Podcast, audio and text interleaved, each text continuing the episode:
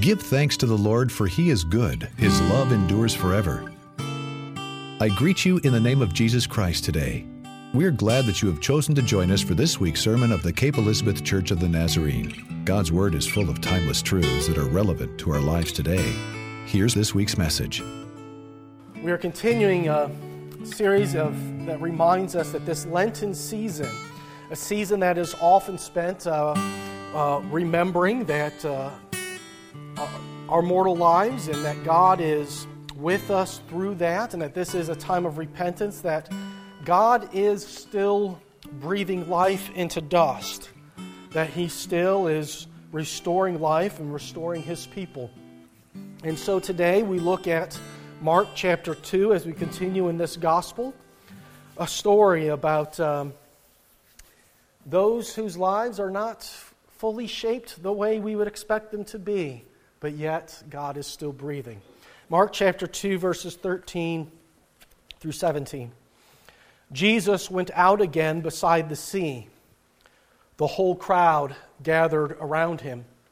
And he taught them. And as he was walking along, he saw Levi, son of Alphaeus, sitting at the tax booth. And he said to him, Follow me. And he got up and followed him. And as he sat at dinner in Levi's house, many tax collectors and sinners were also sitting there with Jesus and his disciples, for there were many who followed him. And when the scribes of the Pharisees saw that he was eating with sinners and tax collectors, they said to his disciples, Why does he eat with tax collectors and sinners? And when Jesus heard this, he said to them, Those who are well have no need of a physician, but those who are sick. I have come to call not the righteous, but sinners. We. Uh, this is the second calling that Jesus has towards uh, disciples. Before, he had called fishermen, and it was this great illustration, this great way of recognizing that the call to those who are fishers of men, uh, to be fishers of men, were those who, who dropped everything to follow him. And there is in that story of the calling of the disciples this, this understanding, this impetus of when Jesus calls, I need to follow. And there's this understanding that God works wherever we find ourselves that God calls us to use that kind of work to be God's disciples, to help people see that God loves and cares for them. And so the calling of the disciples is this wonderful, wonderful story of discipleship. But yet we have another illustration, another kind of story of God's calling to the disciples.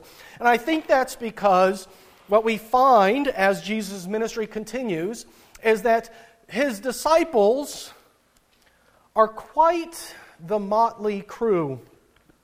And I don't mean the hair band. They are quite the collection of misfits and people who they go, wait a minute, Jesus wanted you to follow? And so we find in this example, a, prime example of someone whom no one has any reason to respect the story of Levi. Mark calls him Levi. The other gospel writers use uh, what was probably another name for him, Matthew the tax collector. And so he tells this story of, of Levi who's sitting at the tax booth. Now, give you a good idea of the opinion of tax collectors, and I understand everybody still to this day hates taxes. So you can imagine if you actually had to hand it to someone personally instead of dropping it off in the mail or paying electronically, there would be kind of disdain for whoever it was you were handing it to. But it was more than just that. These taxes covered the, the, the new fees and the new projects that Rome, the conquering army of their land, the conquering country of their land, wanted to do. Those taxes were paying for Rome, Rome's roads. They were paying for their soldiers who were continuing to kind of put the heel in their back, holding them down. To pay those taxes is to pay the conqueror. Imagine a year, a couple years from now, if, big hypothetical, if Russia were to take over Ukraine, if Israel were to take over Gaza. Imagine if, after any of those situations, the conquering country said to whoever's left, and we have taxes for you to pay to help make sure we continue to be the victor over you. You can imagine how that is going to be received. And so that is precisely the kind of disdain that people have for the tax collectors of this time. A tax collector is not only the person who takes the food off your plate, but they're the person who represents an oppressive government and the fees to equip it. And so no one likes Levi. But yet Jesus finds Levi and says to him, Follow me. And Levi does. He responds just as the other disciples with just those two words. Now, this is usually an opportunity for celebration. We love these stories of turning from bad, from turning from despise, from turning from living a different way of life to turning towards good, to turning and following Jesus. These are wonderful stories of someone who represents all that is wrong, repenting, and turning to a new life.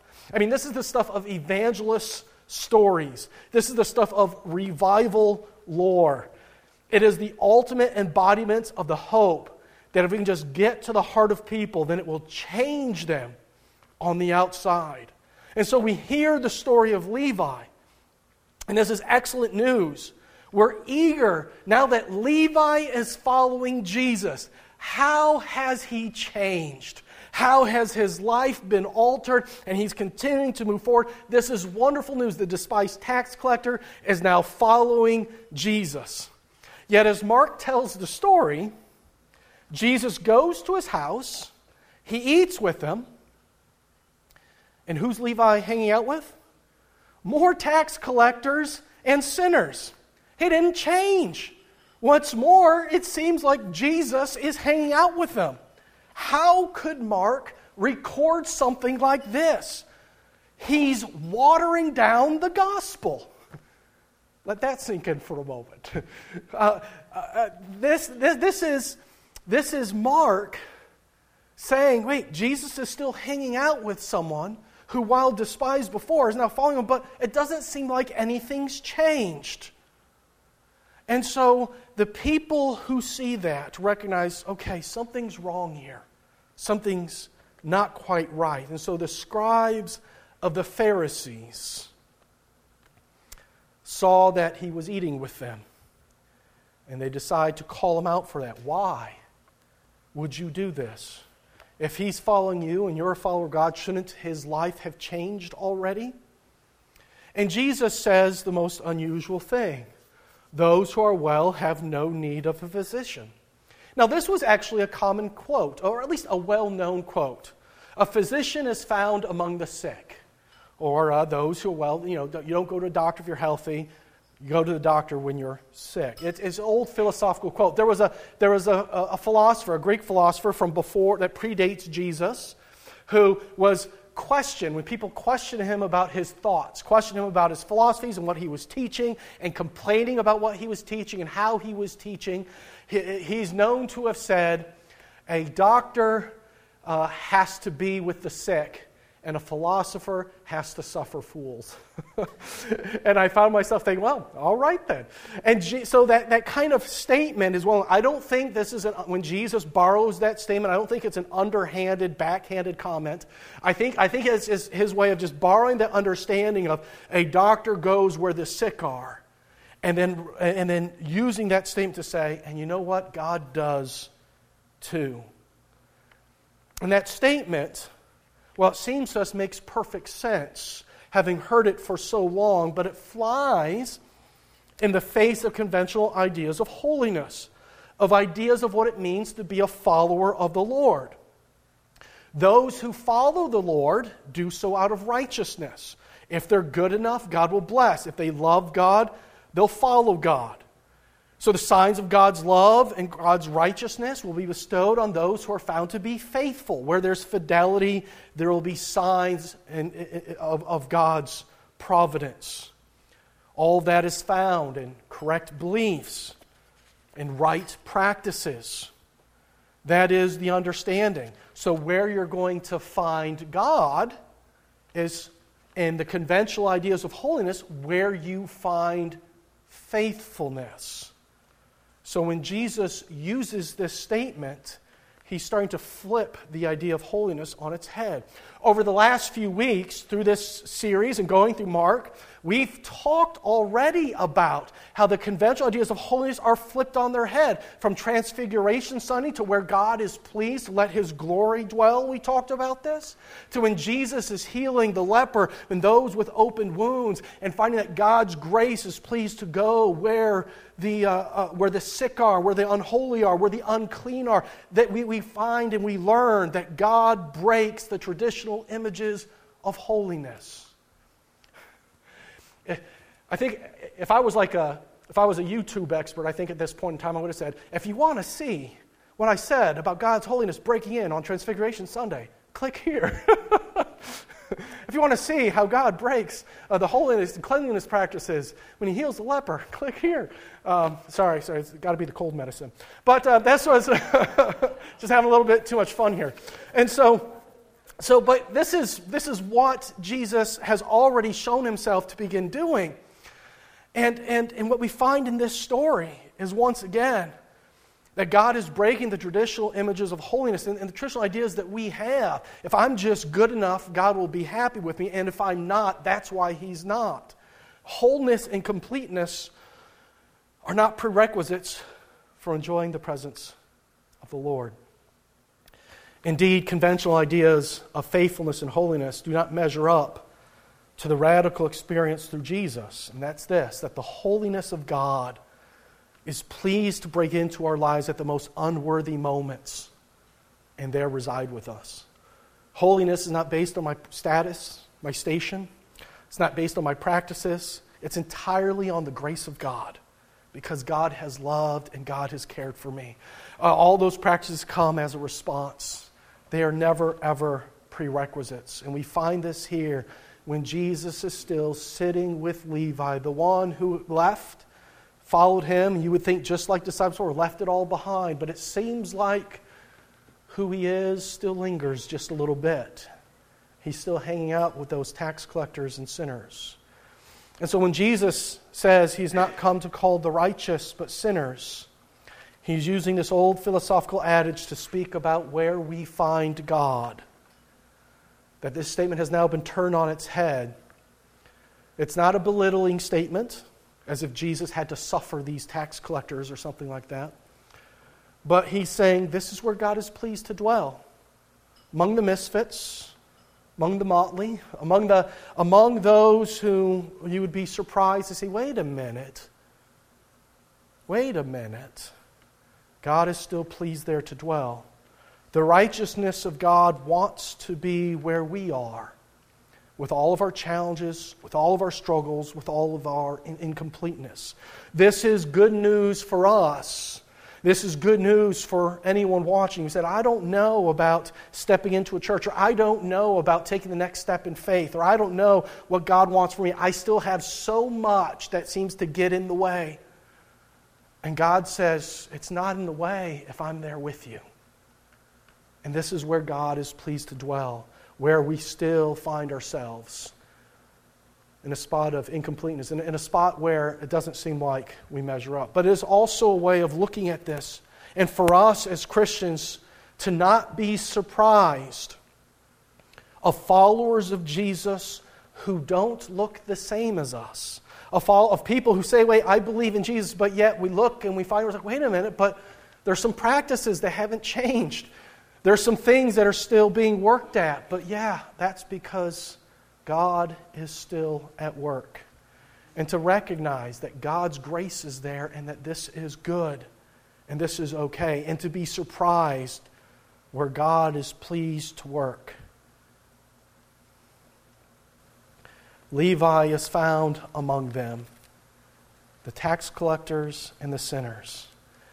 And we start to realize the holiness of God is all about his inbreaking power of grace into a world. And so that as we reflect the holiness of God, we will find ourselves saying, I want to reflect his grace wherever I am, wherever I go, without judgment. And to believe boldly that that grace is even for me and all that I have messed up and all that I have fallen short before, God has said, No, I still want to be there with you. It is for you as well.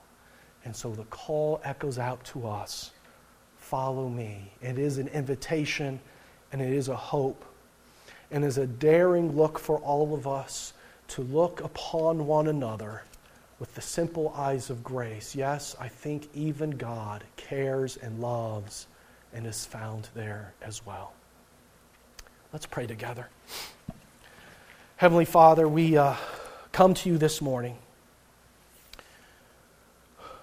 just asking to see you at work where we are today.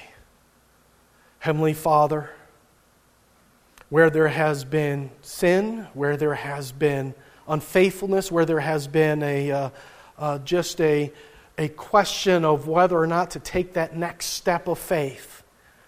Heavenly Father, help us see that you have been there all along the way to say, I'm here to help you take that step. I'm here to help you find victory.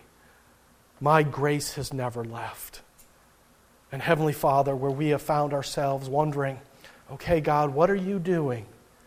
When we see hints and glimpses of your love and your grace in areas that shock and surprise us, Lord, help us to see that you are the God whose work is steadfast, whose work is always breaking in to do something new in this world. And Lord, let us not get in the way but be used of you however you would, that more may come and see your love and your grace. Thank you again for this passage of Scripture, Lord, and help us to see where in our life we still hear those words whispering into our soul follow me, and help us to be obedient to that. In Jesus' name I pray. Amen. The grace of our Lord Jesus Christ be with your spirit. Amen. We hope this sermon has encouraged you with the gospel of Jesus. More sermons are available online at our website, capenazarene.org. May God bless you abundantly as you serve Him today.